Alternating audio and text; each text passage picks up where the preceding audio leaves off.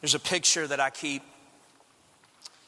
in my office, right by my desk. I hung it up specifically for to be a reminder to me of a couple things. I have two pictures in my office. One is of Charles Haddon Spurgeon, which I'm going to talk about at the end of the message. The other is a picture that somebody in our church gave to me several years ago. I didn't think about actually showing you the picture. I wish I would have, but it's a picture that was taken, I believe, in 1902 in Cedar Creek, which is near Dallas, and it's a baptism service.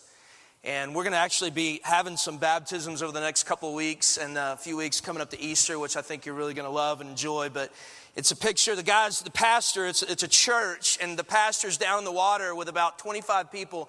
The pastor's name, I believe, was Jeremiah Benjamin Moon, which is a cool name. If I ever have any more kids, I think about naming my kid that. But he was down in the water. His hand was in the air. He's looking up like this, and then all these people are there, and they're being baptized. And it's just, and I keep that on my wall for probably a reason that you wouldn't think about. And I try to remind myself that our time together here on earth as a church is just very short. It's very small. Every one of those people in that picture have gone on to glory. They've gone on to heaven. And I use it as a reminder that our time here at the Austin Stone, the people in this room, our time as a church is so limited. We have 20, 30, maybe 40 years at the most. Probably not for me. I'm probably way past that mark. And to make our mark on church history, to make our dent into church history, to do the thing that God has called us to do and to be as a church, and then it's over. And then we pass the torch to the next generation, and they've got 20, 30, 40 years to make their mark on church history, to make a dent in the Great Commission. And then they pass the torch, and then it's over. And today we want to stop kind of as we're in the middle of two series. We just got finished with the Gospel of Mark, which we've been in for a couple of years. And we're about to jump into the book of Ephesians next week, which is going to be really good. We're going to start that. So you want to be here. And we just want to take a couple of weeks and we want to talk about and just remind ourselves of kind of the church that God has called us to be. There's some specific principles that God has shown us through the Bible over the years about how we want to spend our time together on our 20, 30, 40 year part of the Great Commission or part of church history. And that's what we want to talk about today, specifically how God has called us to be a church that is for our city. Now, when you think about churches, and you guys are a part of a church, you're in a church right now. You're going to leave here someday, probably go to another city. You're going to be a part of a church there. Some of you are going to get married. You're going to raise your kids in a church. You need to think about the kind of church that you want to raise your kids in, the kind of church you want to be a part of, the kind of church you want to be. A lot of times church fall into one of three categories. And the categories fall into the different ways that the church views their city. I'm going to talk about that for a second, then we're going to jump into Jeremiah. But really the vast majority of churches in this country view their city in one of three ways.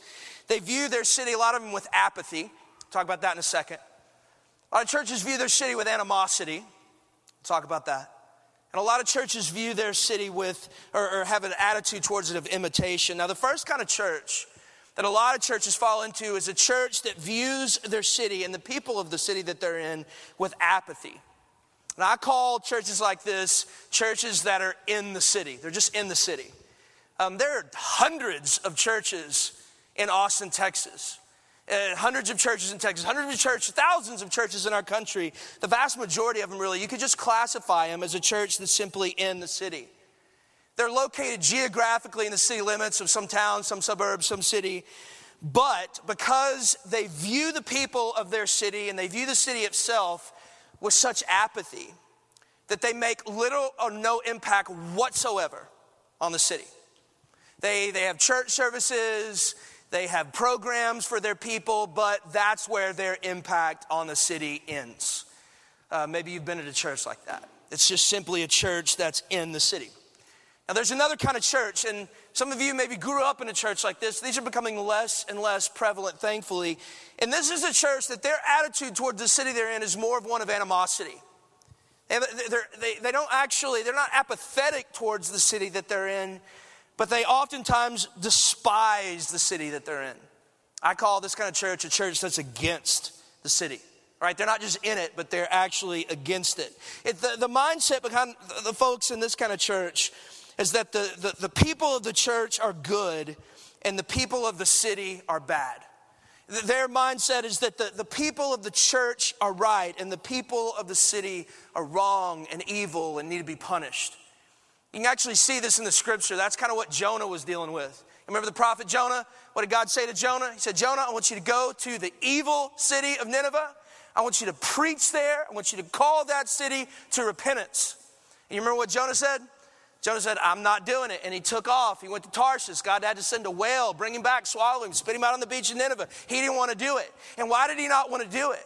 Why did he not want to preach the gospel to these people? Why did he not want to see the restoration of Nineveh? Why did he not want to see the revival of Nineveh? It's because they were evil. They were evil. They were evil people, and he thought they needed to be punished. And believe it or not, there's a lot of churches that have that mentality. I grew up in one.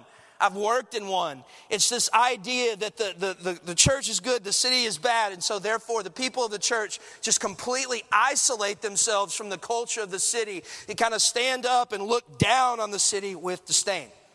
That's a church that's against the city. Now there's a third kind of church, and this is a church that I think is becoming more and more prevalent in our society, and this is a church, kind of church that doesn't have animosity towards the city that they're in. They're not apathetic towards the city that they're in, but they actually seek to imitate the city that they're a part of.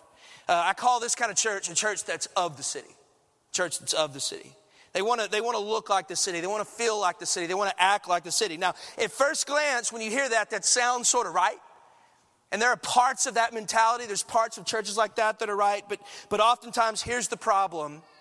As in an attempt to imitate their city and be relevant to the city, these churches get so assimilated into the culture of the city that they stop looking like Christians. They stop looking like the people of God. Okay, and that's, by the way, what Jesus was referring to in Revelation chapter 2. Because he's talking to the church in Ephesus in Revelation chapter 2. And he comes to the church in Ephesus, he's speaking to them, and he says, there's some things you guys are doing really well. There's one thing you're doing not so well at all. He said, you've lost your first love, but he tells them all this stuff they do well as a church. And one of the things that Jesus said that they're doing well as a church is that they were not doing the deeds of the Nicolaitans. And Jesus said, actually, he said he hated the deeds of the Nicolaitans. And you ask yourself, well, that's a pretty strong word, Jesus. Why do you hate the deeds of the Nicolaitans? And what were the deeds of the Nicolaitans? And you go and you study and you realize that the Nicolaitans were a church there in the first century. And they were, and what they'd done is they were trying to be culturally relevant. They were trying to make the gospel relevant to the culture. But the problem was, is they bent so far to the culture that they stopped being salt and light in that culture. That they looked so much like the secular city that they ceased to be able to speak truth into that secular city. And I'm telling you, I see churches like that more and more and more. They're popping up around the country.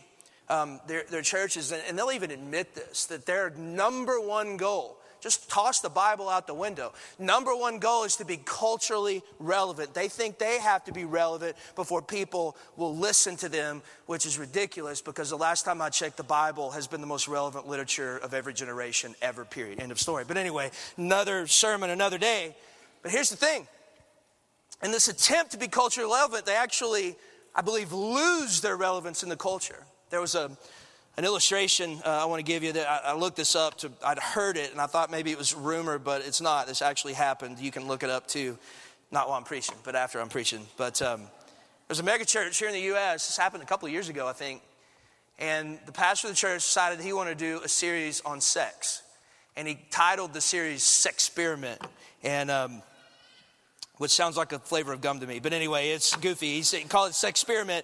And the pastor challenges married couples throughout the series to have sex every day for 7 days. And, you know, if you're single, you're like, oh, thanks, pastor, for that reminder. But then married guys are, I like it. But anyway, they did this thing where they're having sex every day for 7 weeks. And this pastor, he thought it'd be really cool if he and his wife, and y'all think I'm making this stuff up, go look it up. This pastor put a bed on the roof of his church and did like a live simulcast from the bed. I don't think they actually had sex, but they did like a live simulcast from the bed on top of the roof of the church. And the whole goal of this thing was just to like, I don't know, talk about sex. And you hear that and you go, well, Matt, that's dumb. And you'd be right. That's stupid. And the problem was, and I could just tell you story after story after story of people that, in an attempt to be relevant, have just made their church into a circus. And the problem with that is that there comes a point in time, I think biblically and in the life of every church, where the pastor of the church, the leadership of the church, and the church itself needs to be able to speak into the culture, where the culture itself is running from the precepts of the Lord. And you as a church, and especially folks that speak from the stage, have got to be able to stand up and with power and clarity and authority and wisdom say, no, that is sin.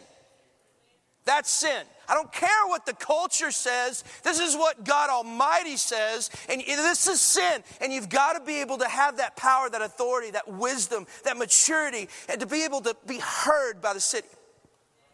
But the problem is that you've been trying to be so cool that people just think you're an idiot.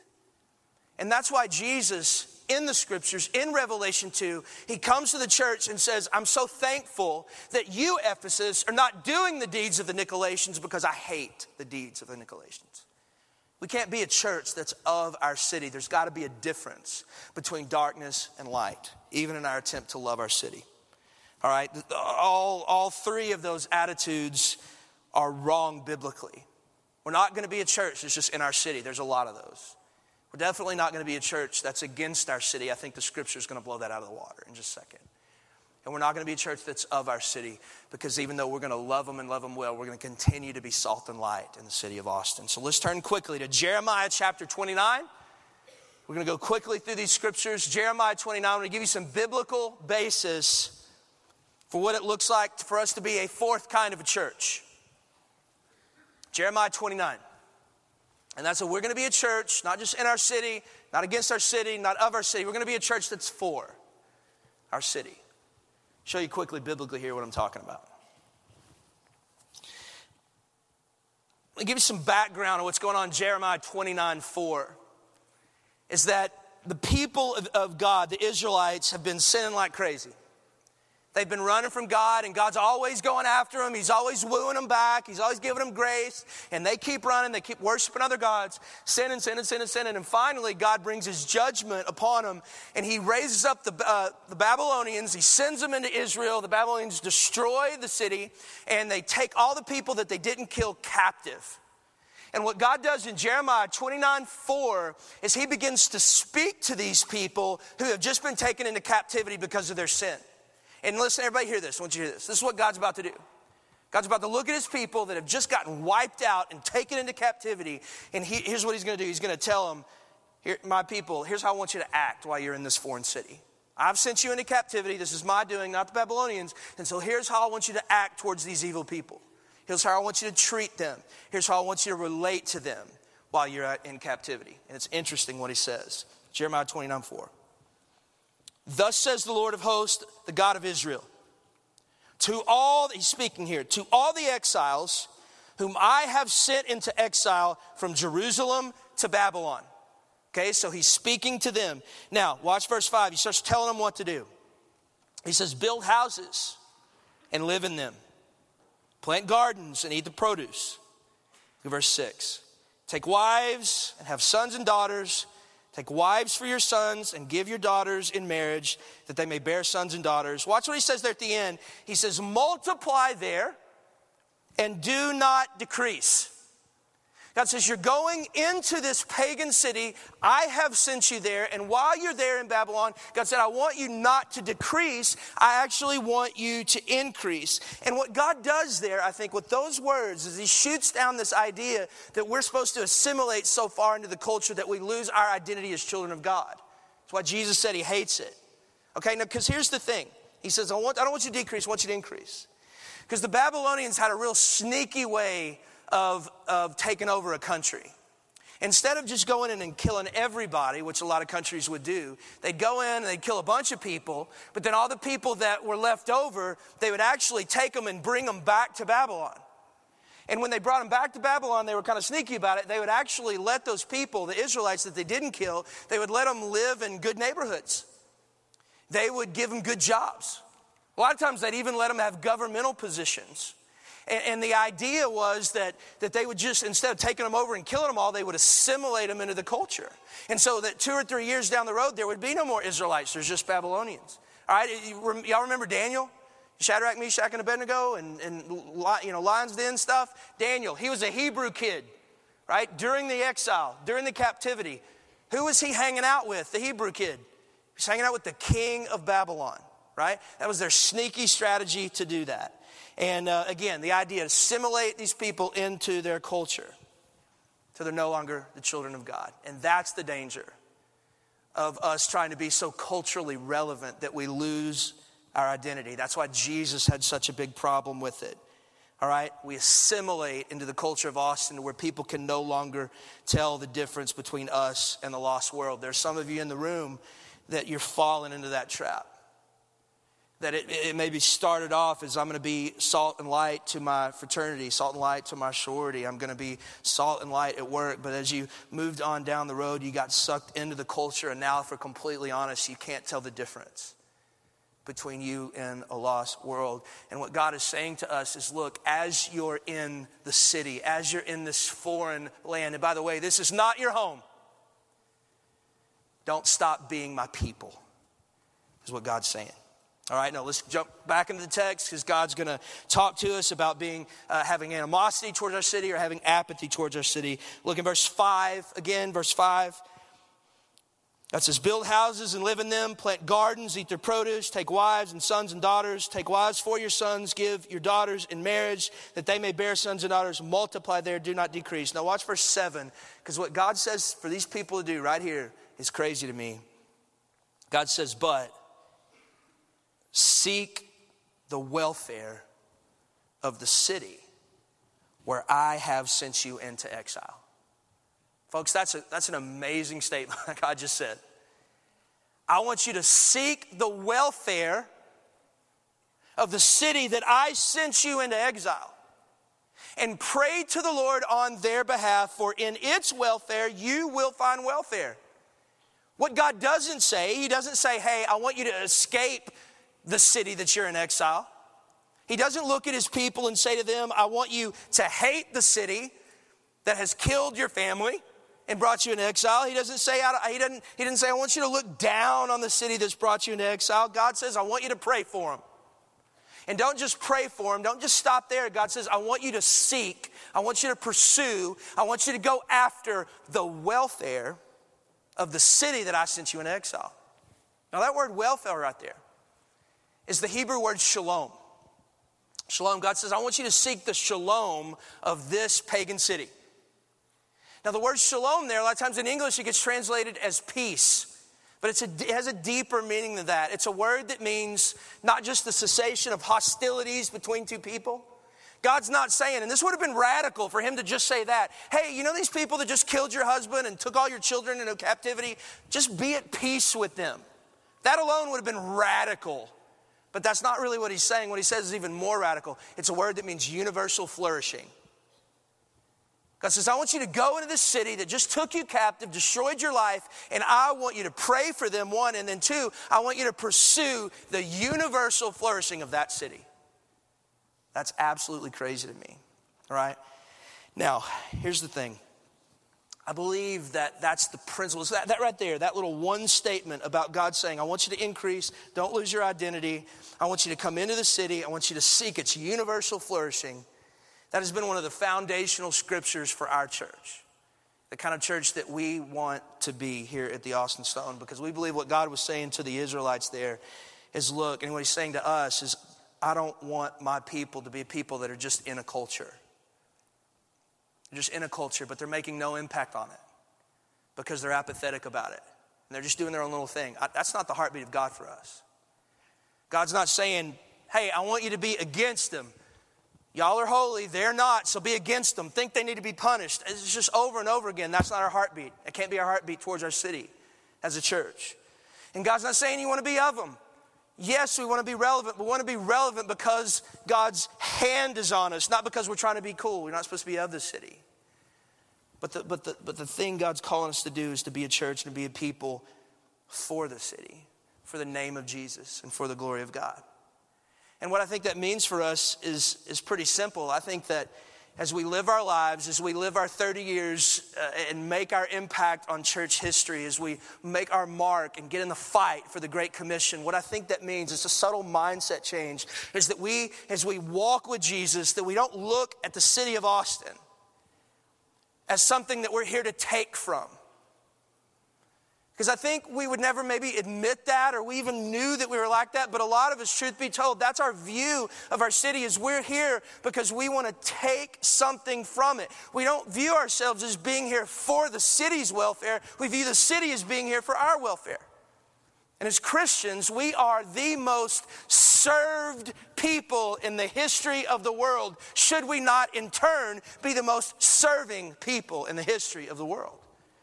And that's what is going on here. It just completely changes the way we view the city. We don't look at Austin as a place that we come to take from at a degree, or a husband or a wife, or its wealth, or a career in business, or art, or sports, or music, or film, or whatever. And we actually think about the city as a place that God has us for a very intentional reason. In Acts, it actually says that God set your allotted time in this life, and that God set for you the boundaries of your habitation. Here's what that means. That God specifically, before the foundation of the world, he looked at you and he said, I'm choosing this person right here to be in this place, Austin, Texas, and I want them there in 2014. The scripture promises us that. God handpicked you to be here, right now. And so the question, that begs the question, why? God, if you did that, if you specifically chose me in this city at this particular time in history, what does that mean? What is it that you want me to do for your glory in the short amount of time I'm here? In this thing called church history. Businessman, I think that means for you, that you're a businesswoman, that your business plan doesn't just include the flourishing of your family and your business, but as a Christian businessman, Christian businesswoman, we ask ourselves the question, okay, God, you have me in the city at this time. You chose it. How do you want me to be a blessing to my employees? How do you want me to be a blessing to my city in the name of Jesus for the glory of God and the sake of the gospel? Artists. It means you don't just go out there and make great art for the sake of making great art, but you make great art to be a shalom for the city of Austin in the name of Jesus and the glory of God for the sake of the gospel. And I'm not talking about making good Christian art. I'm talking about making good art, period, for the glory of God and for the good of the city, for the name of Jesus, for the sake of the gospel. Parents, teachers, administrators, if we're a church that's for our city, it means that we don't go out there and fight for good schools just so our kids can have good schools. But because of what God has done for us, because we're the most served people in the history of the world through Jesus, that we go out there and we serve those schools so that the city of Austin can have good schools in the name of Jesus, for the glory of God, for the sake of the gospel. University students, I think it's just a mindset change. You're not here, you know, going to college for 4, 5, 6, 7 years to get a degree, you know, take a degree and then roll on down the road and do your thing. But the 2,000-3,000 of you that are going to come into this building today, what would happen if the 2,000-3,000 of you guys that come just to the Austin Stone were to say, okay, I have been so served by Jesus. I've been so blessed by Jesus that I'm not going to look at these years at the University of Texas just to come and take from it, but I'm going to serve it, I'm going to bless it, and I'm going to do it in the name of Jesus. What would happen if all you guys did that? Change the world. Some of you hear this, you go, well, man, that's an Old Testament concept, Jeremiah 29. I don't think it is. I think it's exactly what Jesus was talking about when he said, you are the light of the world. You are the light of the world. This world is dark. and you are its light. Because Jesus lives in you, because the Holy Spirit lives in you, you are its light. He said, you're the light of the world. The city on a hill cannot be hidden.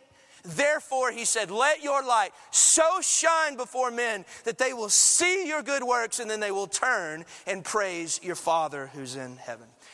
That's what we do. It's not Old Testament. That's Jesus. One of the greatest examples, and I'll end the message today just with just this. I wanted to give you just, because I could talk about our church and all the ways you're doing this already, but I just want to tell you the story I told 7 or 8 years ago about Charles Spurgeon and his church, and just how they are such a shining example of that all the way back in the 1850s of what can happen in a city when a church not only lives high the name of Jesus, but is a church that's for the city that God placed them in. I fell in love with Spurgeon back in seminary. Not really at first because of his preaching. My seminary professor told me a story. Spurgeon smoked cigars, and I don't smoke cigars, but he did. It's probably what killed him. And he would smoke them after the service. He'd preach a sermon. He'd walk out there and greet people on the way out, and he would smoke a cigar. And this old lady walks up to him one day and says, Pastor Spurgeon, when are you going to quit smoking those confounded cigars? And he said, well, madam, I'll quit smoking them when I feel like I'm smoking them to excess. And she said, well, Pastor Spurgeon, you just got finished preaching and you're already smoking one. You know, what do you consider excessive? And he said, madam, I would consider it excessive if I were smoking two at the same time, right? And I'm, as a seminary student, I'm like, I love this guy. And I started studying him, and he is one of the greatest preachers that's ever lived. One of the greatest preachers that's ever walked the face of the earth. You want to just get your mind blown, go read Spurgeon's sermons. But what made their church so amazing and so powerful, Metropolitan Tabernacle in London in the 1850s, was not necessarily his preaching. That was part of it. But it was the church's love for the city and the way they impacted it. In the 1850s, Victorian era, huge industrialization going on. People were leaving farms by the thousands and pouring into the city. And as a result of that, the population of the poor and the orphan and the widow just skyrocketed in the city of London. And as a result of that, population of poor, all that stuff just literally doubled overnight. And a lot of the churches do what a lot of churches do now when particular neighborhoods become under-resourced. What do you think they did? They ran to the suburbs, and that's what a lot of churches were doing there in London. And so the church, London, or rather Metropolitan Tabernacle, had a question that they had to answer, and that's what kind of church are we going to be? We're going to be a church just in our city. We're just going to be about us. We're going to take care of our people. We're going to have programs. I'm going to preach. We're going to be a church that's against our city, that all these poor people are coming in, changing our city. We're going to look down on them. Or we're going to be a church that's of the city. We're not going to be salt and light, can't bring any kind of change to them. And they made the decision, not going to be any of that. They're going to be a church that's for the city. And so they stayed right there in the middle of all the chaos. And they decided that they were going to make a difference. They were going to be for their city in the name of Jesus. And so I just wrote down a couple of things that they did. I'm not even scratching the surface of what this church did. I want you to think about that these were real people when I say this. These were real people that really lived in the 1850s, that made up a group of people kind of like us. And listen to what they did. Besides having a church that was filled to capacity every Sunday, people getting saved left and right, they built over a dozen low-income housing residences, People could come, when they came from the farms, they could get on their feet, they have a place to stay, live very low income until they could find a job, until Metropolitan Tabernacle did that. There was one in the city of London. Now you think about that. The church, the people of the church funded that. They made it happen. They were for their city. One of the things that they did was they built 17 fully funded homes for the elderly. 17 fully funded homes for the elderly. Back then, there's no Social Security. And so if you didn't have a family that could take care of you when you're elderly, that's it, game over, you died. And so they built these houses where the elderly could come and be taken care of. And they could die with dignity. Church did that. The people of the church funded that, ran that. One of the coolest things, I love they did this, they built an orphanage where they housed and clothed and educated 400 orphans. Now you hear that and you go, oh, that's not that many. But then you think about it this way. You know how many orphans there are in the city of Austin? There's about 400. And so this one church, this one group of people, there's about 5,000 of them that went to the Metropolitan Tabernacle. They raised their hand and they go, you know what, the orphan, we'll take them all. We'll take them all. Just send them to us. In the church, people just like you raise their hand and go, I'm in. I'll do whatever it takes because of what Jesus has done for me. I could go on and on and on. I got several here. I'm not going to waste your time. You get the point. They did all this stuff. But here's what happened is that as they did this stuff, as they were for their city, they began to have influence among the poor. And as they began to have influence among the poor, it didn't stop there. They began to have influence not only in the poor, but they began to have influence with the rich. And then they began to have influence with the British aristocracy. And slowly but surely, these 5,000 people just began to change the culture of London. And not only were they impacting it theologically, not only were they impacting it spiritually, which is the most important thing. People were getting saved like crazy, but they began to see their influence in the name of Jesus begin to impact that place economically, socially, emotionally, change the city of London. To the point where it was said of Metropolitan Tabernacle that had they closed their doors during that time, that if they just raised their hand and go, you know what, we're out, we're moving. If they would have just shut it down in the middle of that, it said that the city of London would have grieved. Wow. Think about that for a second. That the secular city of London would have grieved had the church just packed their bags and moved away. I don't know about you, but I want to go to a church like that. And I don't want to just go to a church like that. I want to be a part of a church like that. Where yes, the gospel on a Sunday is preached. The word of God in all its amazingness is preached with power and clarity and authority on a Sunday, and people come to Jesus, but at the same time, the people of the church don't just huddle there and stay there, but they leave the doors, they leave the four walls of the church, and they go and they bless and love the city in the name of Jesus. We are the most served people that have ever lived because of Jesus, what he did for us. Should we not be the most serving people that have ever lived? I'd love for you to have the courage to ask yourself the question this morning. God, what do you want me to do? God, in light of the gospel, in light of the way that you came after me, you sought me, you found me, you changed me, you loved me. God, in the short time I have till you take me home to my heavenly city, how do you want me to serve? How do you want me to love? How do you want me to engage this city that you have me in? And when he asks you, when he shows you, you say yes. And you do it for the glory of God. All right? Let's pray.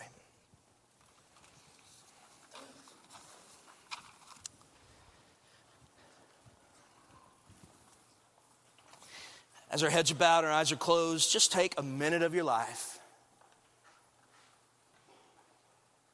Thank him for the way he served you. Thank him for finding you and loving you and healing you and taking away all your sin. And just think about, maybe repent of the fact that you've just kind of been here, maybe apathetic. Maybe you've been apathetic towards this city that God chose for you to be in from the foundation of the world. Maybe you've been against it. You kind of look down on people that are sinners. And maybe there's probably a lot of us in here that have look kind of it. We look a lot more like the city than we do Jesus. And maybe take just a minute and let God do a work in you and speak to you and change you.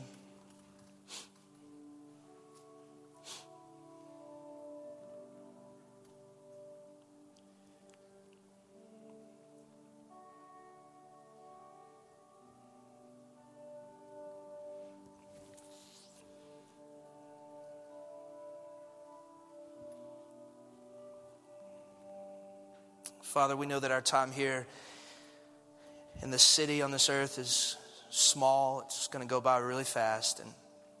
And Lord, we believe because of the scriptures that you have us here for a very specific reason. And Lord, I pray that you would help us to find it. And Lord, that we would engage it. That we would be the light of this world that you've called us to be. So that people would see our good works, see the way that we live, and turn and praise our Father who's in heaven. We ask that in Jesus' name today. Amen. Amen. Church, let's stand together.